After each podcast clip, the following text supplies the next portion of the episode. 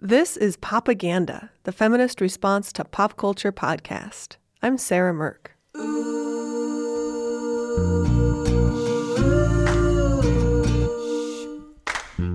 Today on Propaganda, we bring you stories of change. We've got stories about gender in the comics industry and representations of transgender people in pop culture. But to ease us into the show, we'll start with a short story about a singer.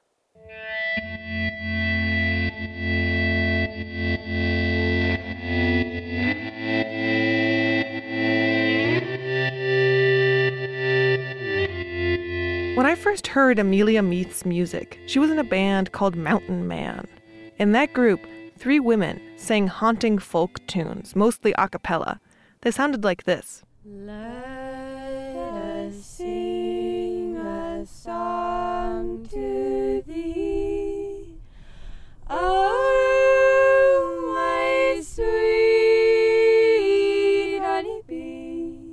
Now, Amelia is using her powerful voice to create an entirely different sound. The modern world, he's kinder, but seeing we. In her band Sylvan Esso, Amelia's voice winds through songs that meld folk and electronica. Sylvan Esso, which is a collaboration with Amelia and producer Nick Sanborn, has songs that are both simple and complex. Amelia's voice cuts like a beam of light through rich layers of synthesizers and driving beats. The music is all about change, transforming one sound and feeling at the beginning to an entirely different vibe by the end, blending human elements with sounds that only a robot could produce.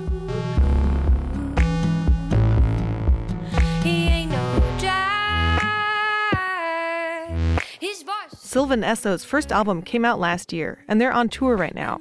They're playing Bonnaroo this weekend. But Amelia was nice enough to take time to talk to me from the back seat of a taxi cab in Nashville. we begin with like the tiny seed of an idea that either one of us has that has like just appeared in you know either like a line that I've written or a tiny little couple of bars that Nick has made, and then we grow the idea outwards. So it's sort of like one of those little um, gummy things that you put in water and then it expands. And we don't, you know, we don't settle on anything unless it feels right. It's all very intuitive based. Well, I think it's interesting that it's so driven by intuition because it feels so, to me as a listener, it feels really like smooth. It feels like it's all really come together. It doesn't feel raw at all, your music. That's nice. That's good to hear. Or well, I don't know. I mean, rawness is wonderful. We don't use auto tune or anything like that, so it's nice to hear that it feels smooth, even though it's really. I think of it as very human electronic music. Get up, get down. Get up, get down. Feel the turn rotation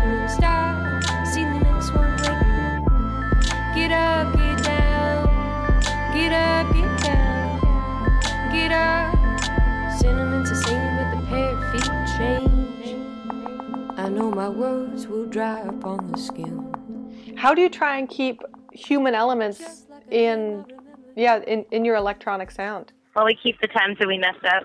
We don't use automation that much, just to keep it to make you to make it feel as if it's being played by humans because it is. You keep the times when you mess up? I, I can't think of a time when I've heard your song and been like, oh, that note's off, or that, that doesn't sound good. Oh, but they, well, not when I like horribly messed up, but there's a lot of like wavering and breathing, and you can hear the room a lot, and you can, you know, that sort of stuff. She rocked the spot, she rocked the spot, she rocked the spot. Oh, my legs, she don't know how she She rocked the spot, How do you feel like you use your voice differently now that you're singing for a, a background of electronica and produced beats versus acoustic guitar and, and a folk feel? The power lies in a different place because when you're simply using your voice, you can you have the ear of the people who are listening. Now it's it's just definitely I'm playing with the beats and working working with the sounds as opposed to playing with the the tones and vibrations of Molly and Alexander who were in Mountain Man with me. But it's you know I don't think it's really changed that much. There's definitely moments where I go into like where I put on a funny pop mask and like do this thing, but mostly it's just I try to maintain a really human voice, and I think it was the same in Mountain Man. You know, I don't I don't want to necessarily cover it in layers of augmentation that often. Because that's the most compelling part is listening to music and hearing a real breathing human making it.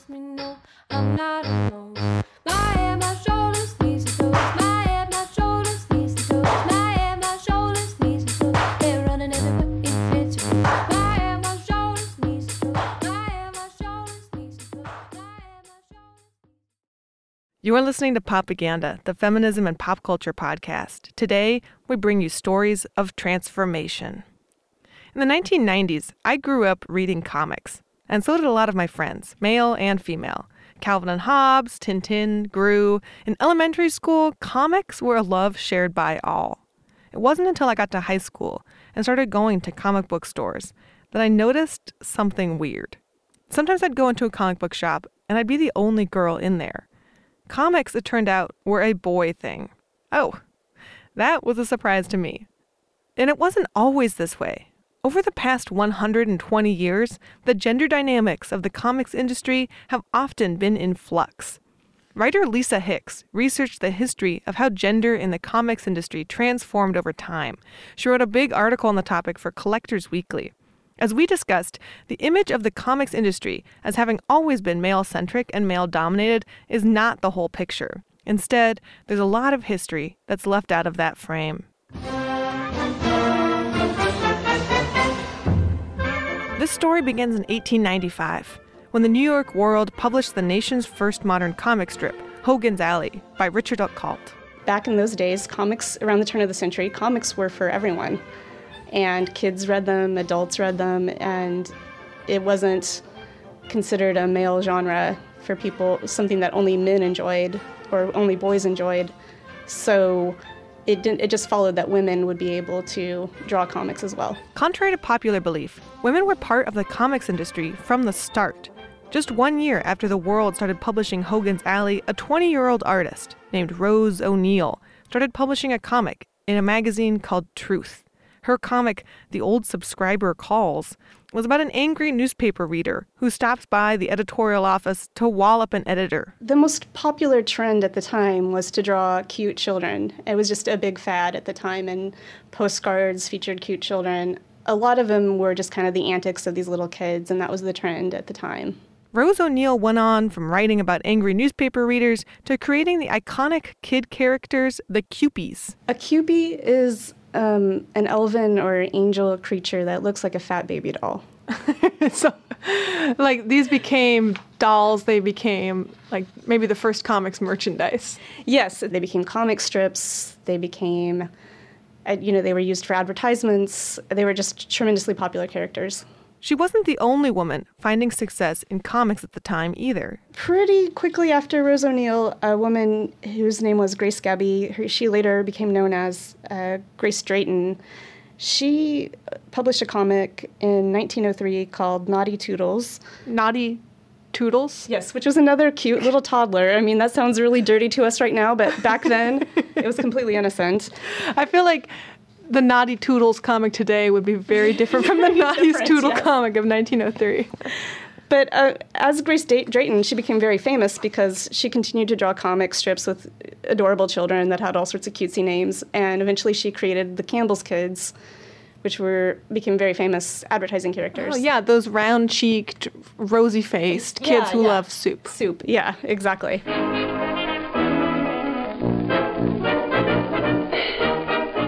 1910s and 20s, women started drawing popular comics about young women having adventures in big cities. There were a couple comics featuring flappers exploring the expanding freedoms available to white women who had a bit of money at the time.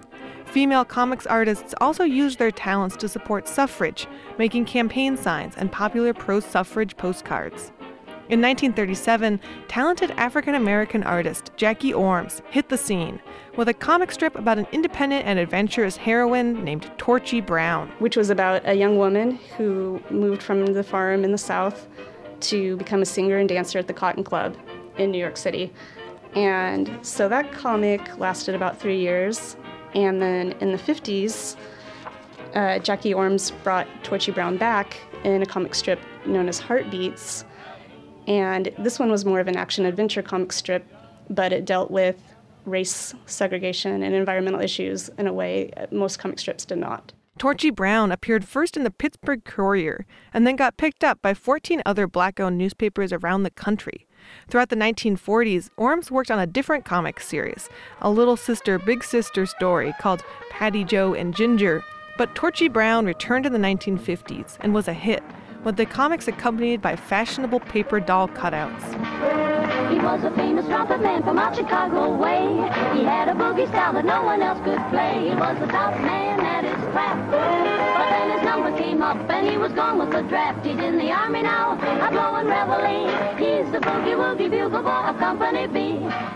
Leading up to World War II, comics started to change from stories about cute kids and big city adventures to darker plot lines revolving around heroes and crime fighting. In the 1930s, someone got the bright idea to start collecting comic strips into books. Yeah, so so the books were usually uh, these anthologies of just various, you know, crime stories or detective stories. They're kind of based on pulp fiction, a lot of them, and you would have action comics or detective comics and these titles that wouldn't necessarily be based on one character. So in it, you would have multiple characters, and the first Superman appeared in a comic called Action Comics, and was just simply one story among many stories. We read a lot about the creators of Superman and Batman, but in the run up to World War II, there were women making action hero comics too. In 1939, this female artist by the name of Tarp Mills, her original name, I believe, had been June Mills, and she started drawing action heroes and creating action heroes such as Daredevil, Barry Finn, the Purple Zombie, and Catman. I've never heard of uh, Purple Zombie or Catman. what were these heroes like? Do you know? Uh, you know, I know there were so many. Uh, that's the thing. People were just churning them out, and uh, just there's just so few have survived. After creating a bunch of male action heroes, artist Tarp Mills turned her attention to Miss Fury, a socialite who by night would fight bad guys and solve mysteries while wearing the costume of a panther. Miss Fury inspired many other costumed superheroes. So there was Phantom Lady, Miss Mask, Spider Widow, all these really fascinating. Spider Widow? Yeah, they were all Not related to Spider Man. Not at all, no. Most of them were just wealthy women who put on costumes and fought crime because it was fun, and that that was kind of where they got to be their true selves.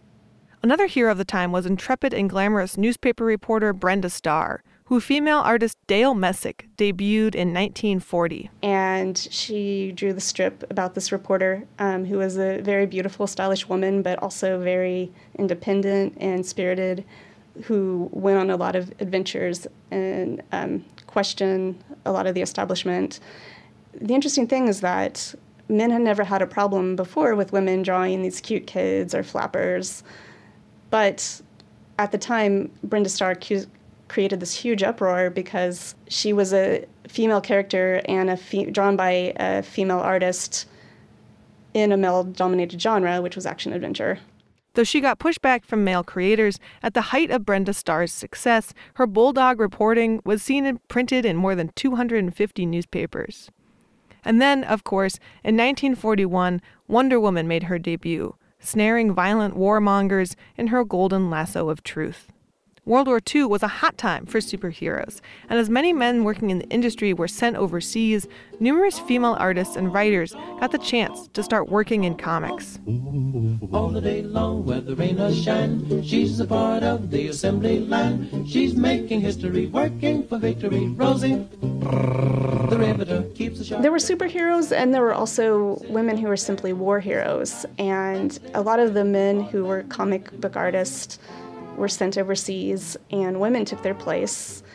While the men were overseas, they were also reading a lot of comics. So there was a huge market, and women here in the home front had an opportunity to write stories about women as heroes.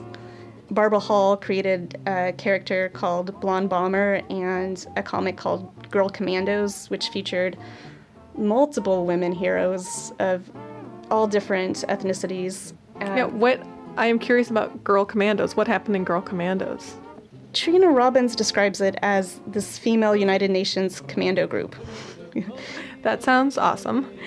And each each woman represented a different country that was being attacked by the Nazis, and they all came together to fight the Nazis.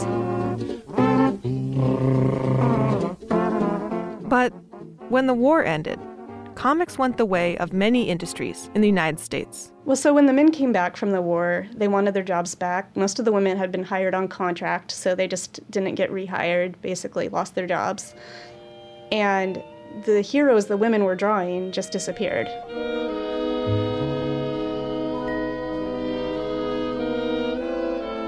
The switch was so pronounced that when the National Cartoonist Society was formed in 1946, the all male group excluded women. Cartoonist Hilda Terry sent the group a letter saying they needed to either let women in or change the name of the group to the National Male Cartoonist Society. After she refused to drop the issue, the society finally let her in, and a couple other women too.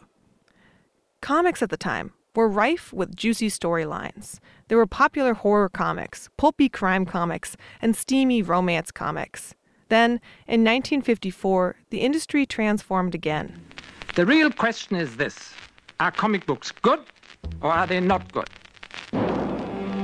If you want to raise a generation that is half stormtroopers and half cannon fodder with a dash of illiteracy, then comic books are good.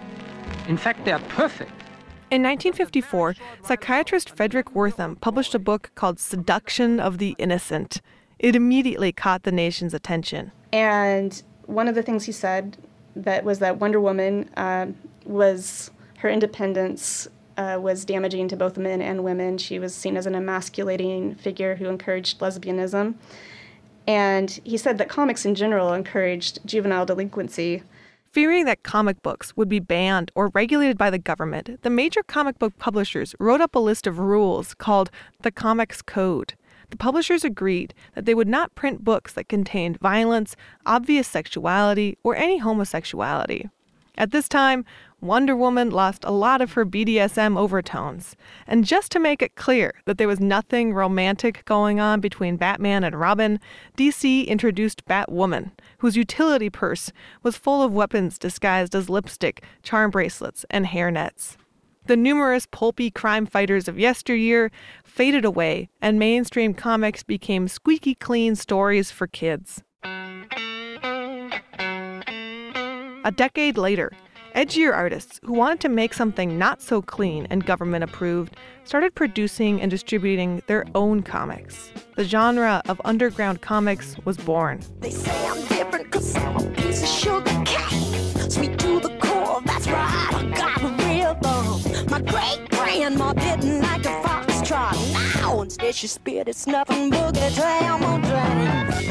Headquartered in San Francisco and publishing innovative and mind bending collections like Zap Comics and strips like The Fabulous Furry Freak Brothers, the underground comics scene was boundary pushing and groundbreaking in a lot of ways. But the scene was not very welcoming to women. Right. Well, it's interesting because at the time, some of the most prominent underground comics artists were um, Robert Crumb and Gilbert Shelton, uh, Vaughn Bodē, and their depiction of women was often very violent or uh, very exploitive. Artist Trina Robbins, who went on to write a history of women in comics called Pretty in Ink, was just getting her start at the time. Trina Robbins told Lisa Hicks about what it was like to be part of the San Francisco alternative comics scene in the late 1960s and early 1970s. She was telling me about how she came to San Francisco hoping to join the underground comic scene and really felt shut out and not included, and specifically by the male cartoonists whom she feels were really threatened by women's liberation.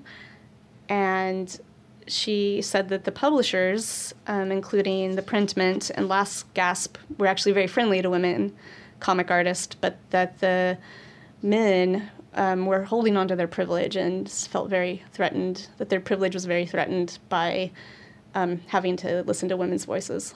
So Trina Robbins and other women who wanted to make underground comics at the time started printing their own comics and making their own scene. The Berkeley based feminist newspaper It Ain't Me, Babe printed some of her comics and they put together a book of all women's comics. In 1972, Last Gasp Publishing printed the book, Wimmen's Comix.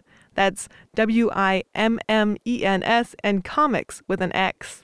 The comics were a range of visual styles, some trippy, some psychedelic art, some pen and ink, and dealt with a bunch of different topics, including dating, queerness, and being a hippie. Despite the skepticism of the dudes, Wimmen's Comix was a huge hit. The anthology wasn't a flash in the pan. It ran all the way from 1972 to 1992. Wimmen's Comix wasn't the only outlet for women in the underground comics scene. Other women artists printed their comics in small newspapers or made their own series, like Joyce Farmer and Lyn Chevli, who started up a raunchy and joyfully sexual women's comics anthology they called Tits and Clits. It ran for 15 years. They were sold usually in head shops, and usually they sold out every run they had. Um, but it eventually it got harder and harder to find the comics. So women wanted to read them, but getting the distribution got harder. Throughout the late 1970s and 1980s, the industry of comics kept changing. Newsstands stopped carrying comics as much, and the people who had grown up reading comic books were now adults with money of their own to spend. A new genre of stores opened called comic book stores, and um, it's interesting because I have friends who own a comic book store, and they're great. So it's not a generalization I'd make about all comic book stores, but I think at the time, um, a lot of them that opened were focused on superheroes and focused on uh, male customers. Comic book shops in the 1980s were notoriously not welcoming to women. Culturally, many female fans say they felt excluded and sneered at in the stores.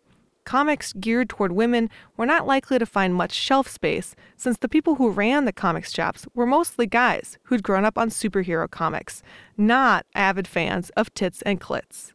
Within the mainstream industry, it was just as bad. At one point in the 1980s, the major publishers DC and Marvel had only one woman in creative between them.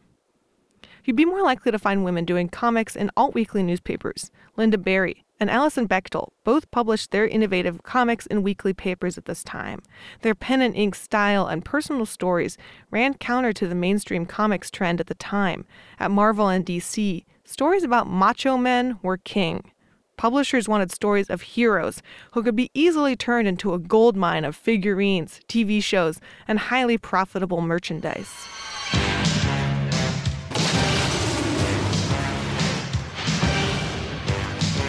Women, when they appeared at all in these stories, were not intrepid girl commandos or daring and dapper reporters, but busty broads who contorted on collectible covers as nothing more than eye candy.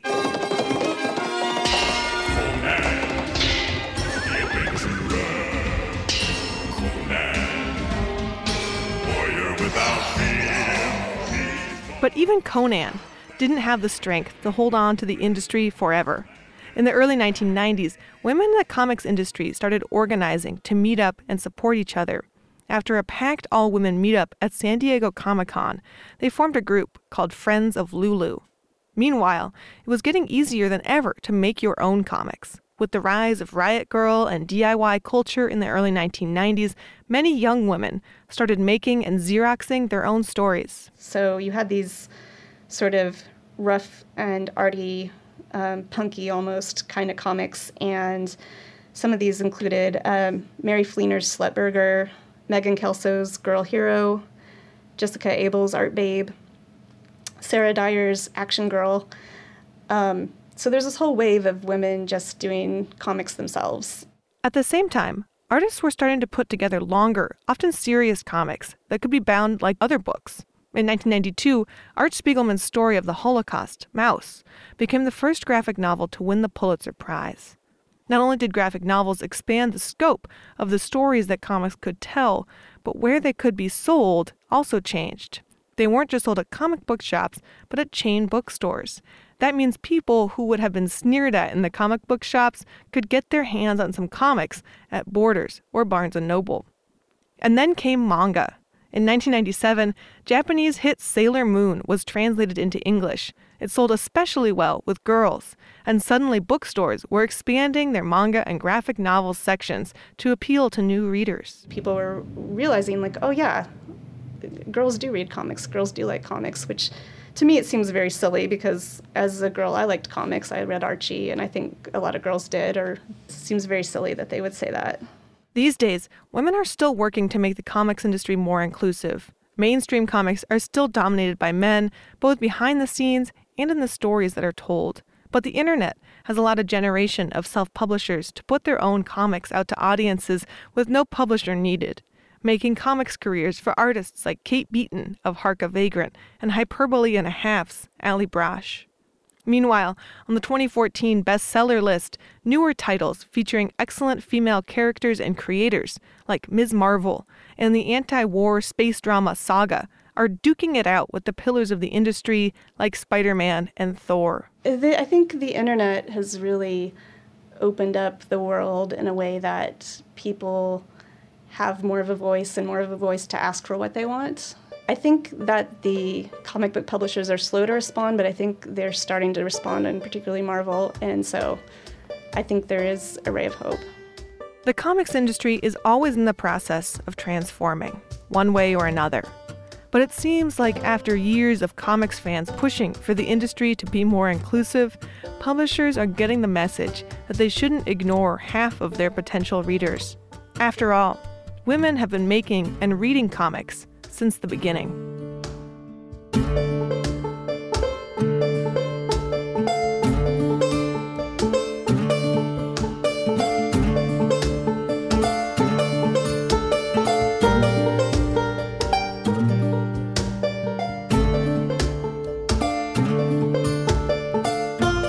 Major thanks on this story to writer Lisa Hicks, whose Collector's Weekly article about the history of the comics industry, with lots of great pictures of Brenda Starr and many other old timey comics, is called Women Who Conquered the Comics World. Artist Trina Robbins' book about the industry is called Pretty in Ink. Look it up.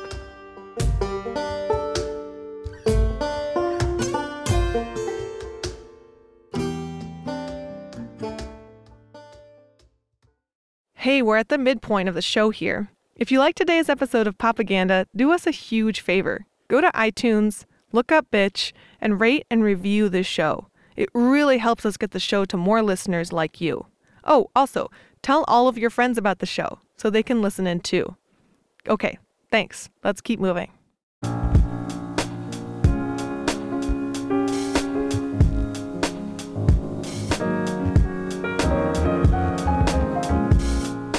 You're listening to Propaganda, the feminism and pop culture podcast. Today, we're talking about transformations.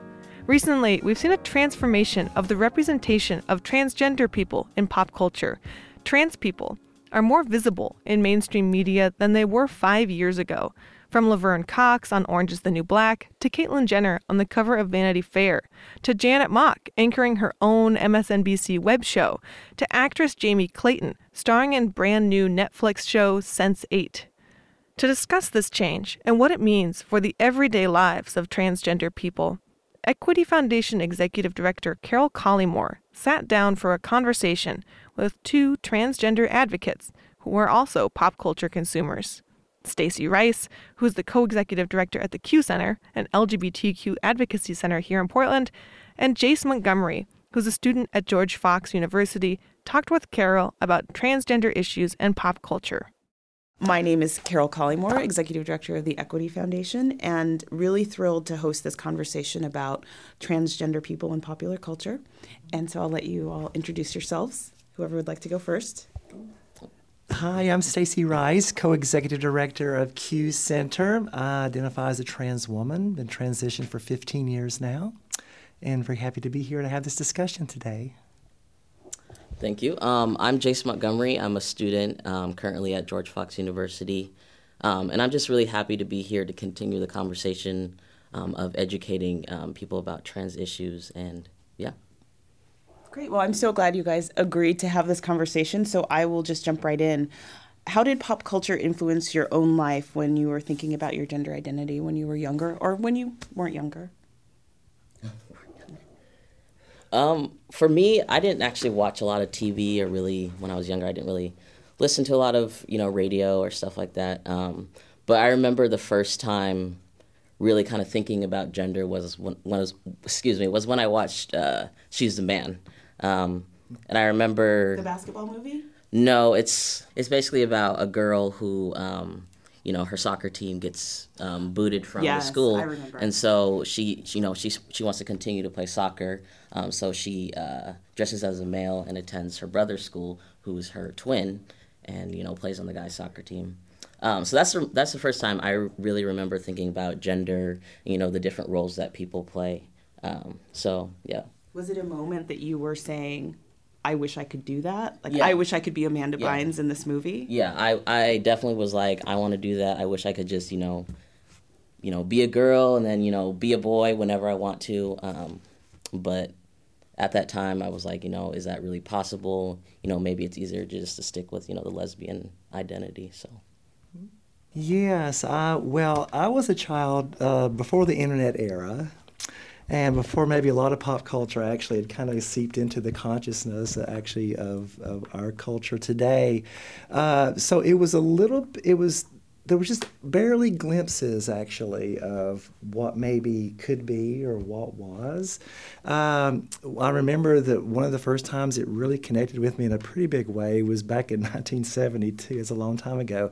There was a Lou Reed song that came out, "Walk on the Wild Side," and as part of the the core, part of one of the the um, the lyrics actually of that song is that that uh, this particular character, uh, you know, shaved her legs and he became a she. Plucked her eyebrows on the way, shaved her legs, and then he was a she. She says, Hey, babe, take a walk on the wild side. And I was I thought, wait, maybe I can do this. so yeah, so the outside of that, there wasn't really a lot. You just like I said, just got barely glimpses here and there of, of. I mean, I knew from you know five years old that that something just didn't quite fit. Uh, that I was uh, everybody treated me like this little boy they saw, but I felt like a little girl and really didn't have a great way actually to explain that, especially during that time period. Because I mean, where do you, you know, we have three television channels, so where do you see someone that's actually trans, you know, and, and kind of maybe connect with them? So there was a lot of time spent digging into college libraries, other places, trying to find a shred of information about that. It's, I mean, to me, I think one of the most amazing inventions, besides, the, I mean, this kind of understatement, but it is the internet because it actually helped trans people connect to mm-hmm. see that there were other people out there that you could kind of build community with. So. You grew up in North Carolina, right? I did, Yes. yes. Okay. Was there anybody there you could identify with, even just in the sort of mainstream LGB community, to, to sort of start that first step of identification? Oh, yes, actually. Well, there were. Uh, there was actually one of my cousins uh, who identifies as gay now, uh, but of course at that time that wasn't even spoken. Uh, but I could, I could. I could feel a kindred, you know, kin, kinship actually with, with my cousin. Like, well, wait, okay, this is a person that's as well not quite fitting in those little boxes that people had at that time. And it, it kind of started expanding my horizons that there were people actually that kind of were outside of those boxes and that maybe my box wasn't, well, I think was okay. You know, I just had to figure that out though. So now that we are it's 2015 there's there are shows there's orange is the new black there is um, now keeping up with the kardashians is going to have a spin-off for for caitlyn jenner how does that impact you now as you walk through the world and do you feel like that is any reflection on you to you for you positively or negatively well Um, I'm really excited about that. You know, they're putting more trans people and displaying them more in the correct manner. Um, because like you know, you know this happened. You know, with you know gay individuals as well as lesbian individuals. Um, you know, always displaying them in the stereotypical, you know, masculine. This is the man. This is the woman role.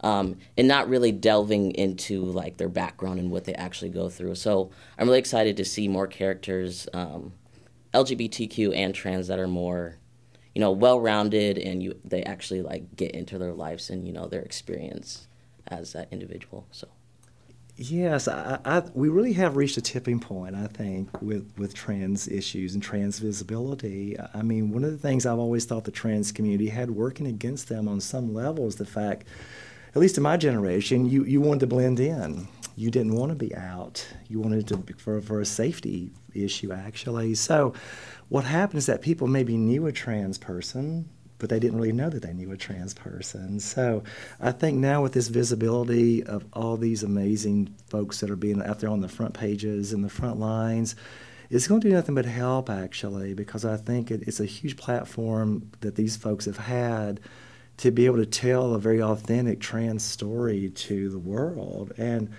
it's really going to do nothing but help us and as people that come after us actually uh, that are transgender. I mean it, it takes a lot of that mystery away. It takes a lot of that i don't know what this really is. And yeah it's brilliant. I, I mean i just i never to be honest with you, i never thought i would really see this in my lifetime actually. It's wonderful. Yeah.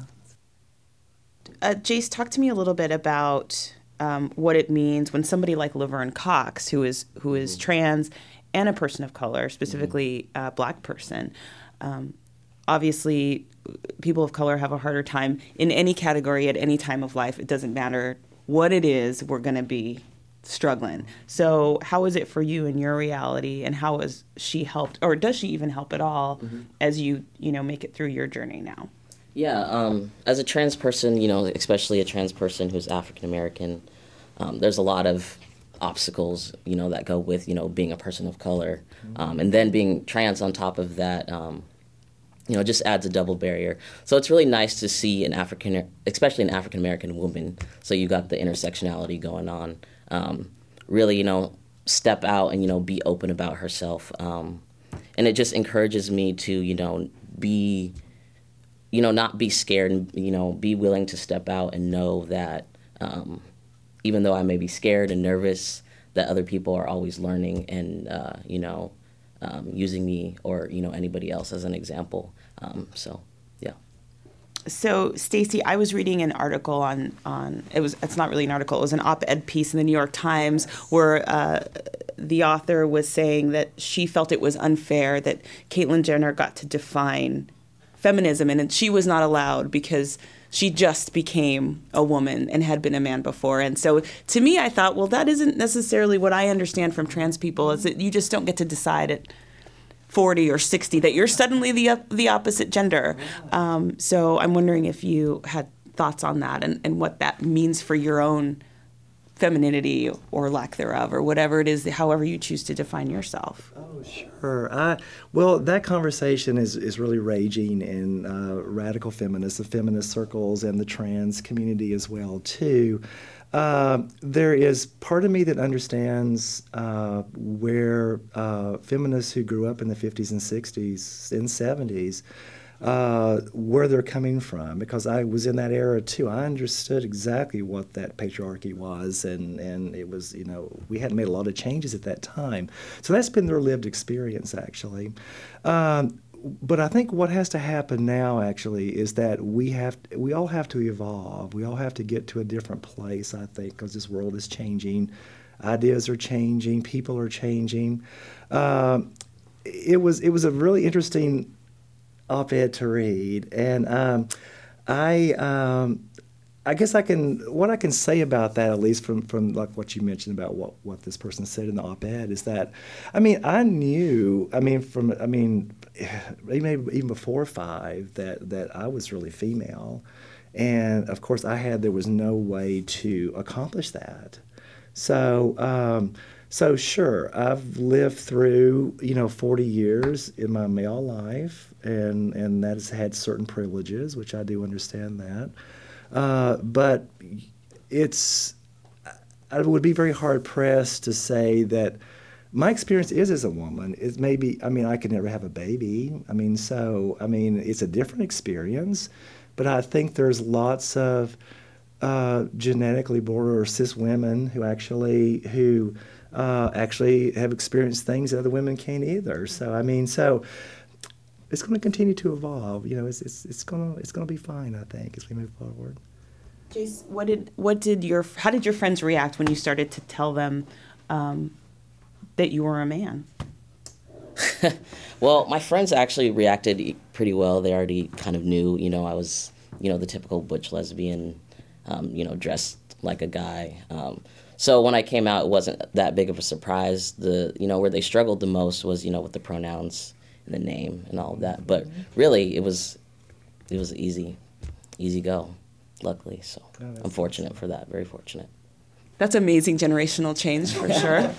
Uh, there was speak ba- back to the idea of you know what is feminism and what is masculinity. Um, there was a, a, a trans man out of Eugene, I believe, who entered the contest to be on the cover of Men's Health magazine, and he was ripped and push-ups and whatever. And I thought, especially with uh, Caitlyn Jenner on the cover of Vanity Fair, is there now going to be pressure for folks who are trans to then now fit into the conventional beauty standards that we've created? Oh, that's that's a great question. Yeah, it's really interesting of making the transition that I did. It, it was fascinating to all of a sudden realize that I felt those pressures. I mean, that here I was, you know, very tall, and and and I, I was really puzzled while I was starting to feel that pressure that I needed to fit into a certain way. But but I think it kind of goes well, at least for myself, and, and I think uh, uh, I don't know if I, I can speak for a lot of trans people, but I think at least for myself. I mean, you have to come to that realization that you have to be exactly who you are. I mean, this is the package. This is who you are, and you make the most of that.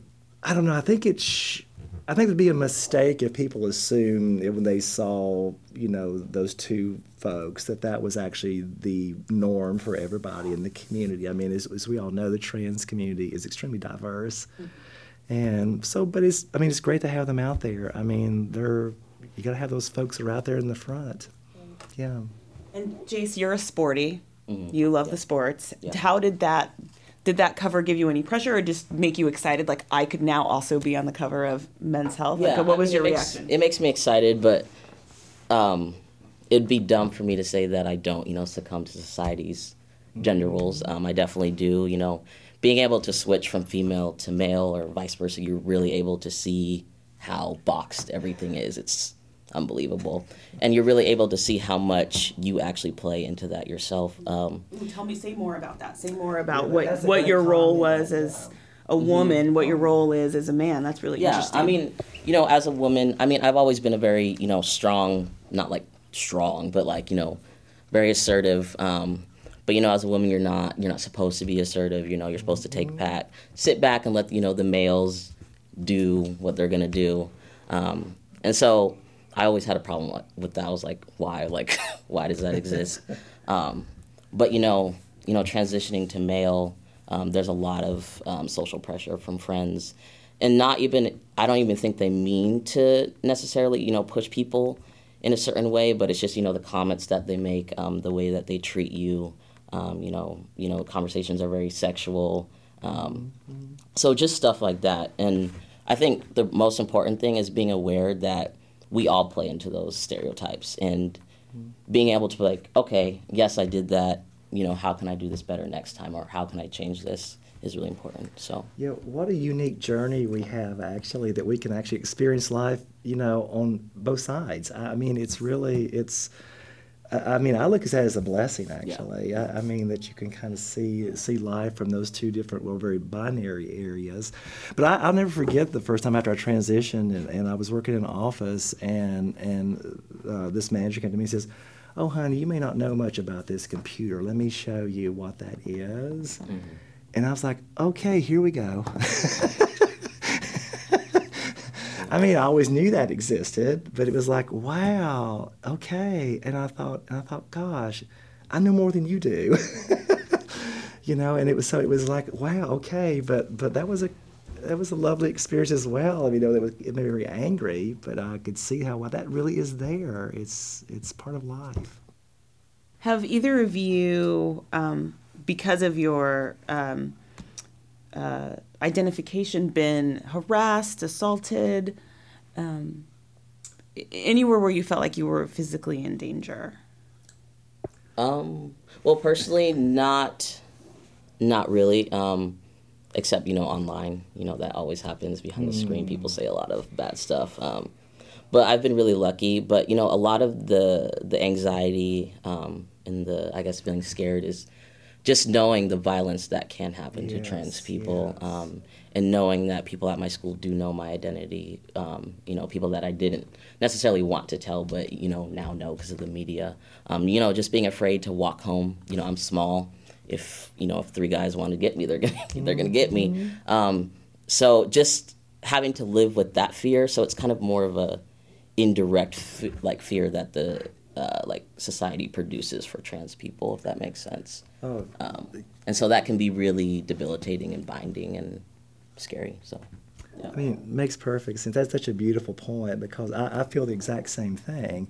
I've had just a couple of minor issues where people I've worked a lot of retail after I trans after I transitioned, and and you know a couple of people would make a remark to a coworker, uh, you know that they knew that I was trans, and, and not a very nice remark actually about it.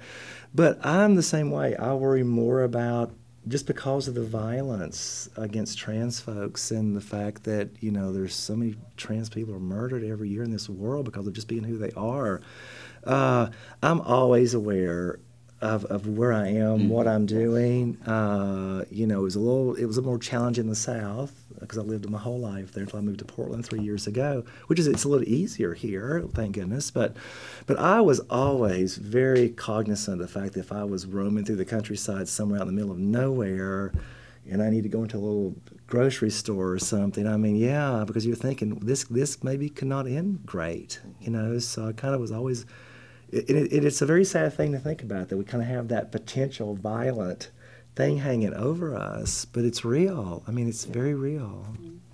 You know, we've got some fair representation on TV, and now we've got Janet Mock with a new show on MSNBC, which is only online. So hopefully one day we'll get her to the to the actual screen.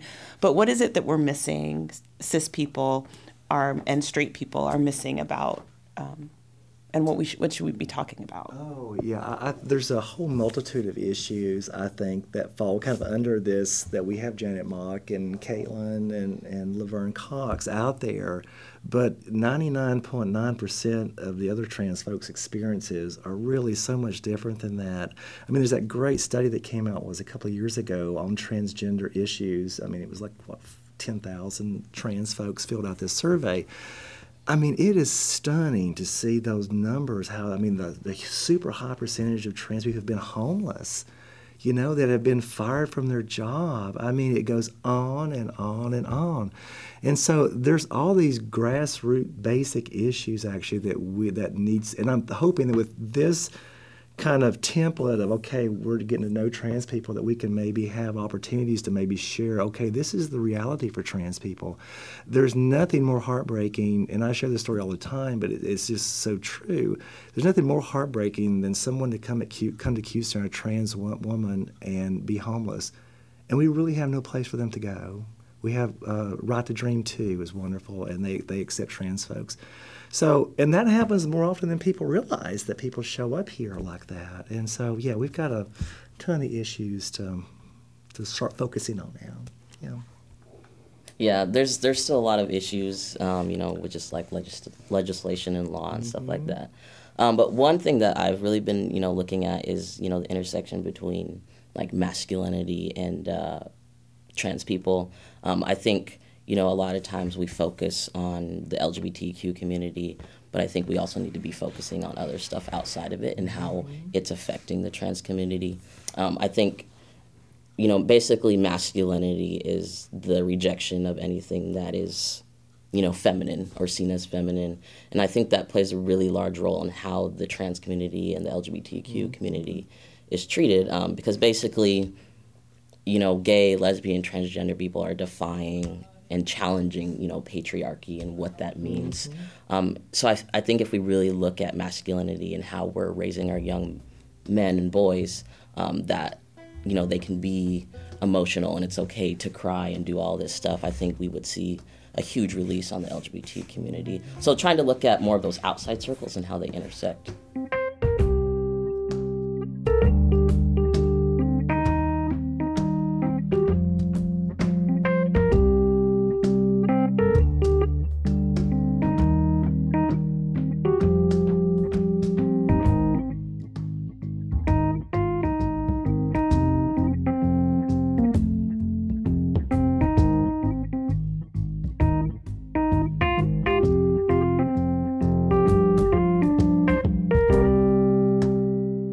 Carol Collymore in conversation with Stacy Rice and Jace Montgomery.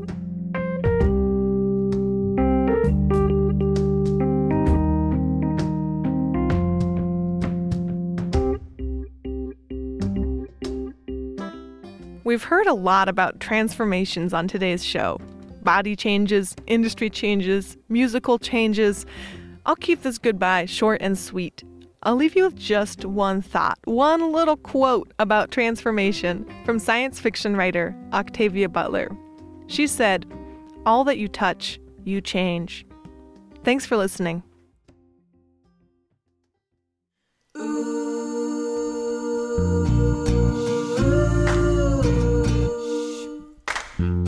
Popaganda is produced by the team here at Bitch Media. Bitch is an independent, nonprofit feminist media organization. We're entirely funded by our Beehive members, subscribers, and like minded sponsors. So if you like today's episode of Popaganda, please become a member online at bitchmedia.org today. Let us know you liked the show in your order comments. Our jingle is by Mux and Owen Worker. Additional music was provided by Blue Dot Sessions. Look up their creative and minimalist sounds by going to Google and typing in sessions.blue. And the show is produced by Alex Ward at the studios of X Ray FM, an independent radio station in Portland, Oregon. Thanks for listening.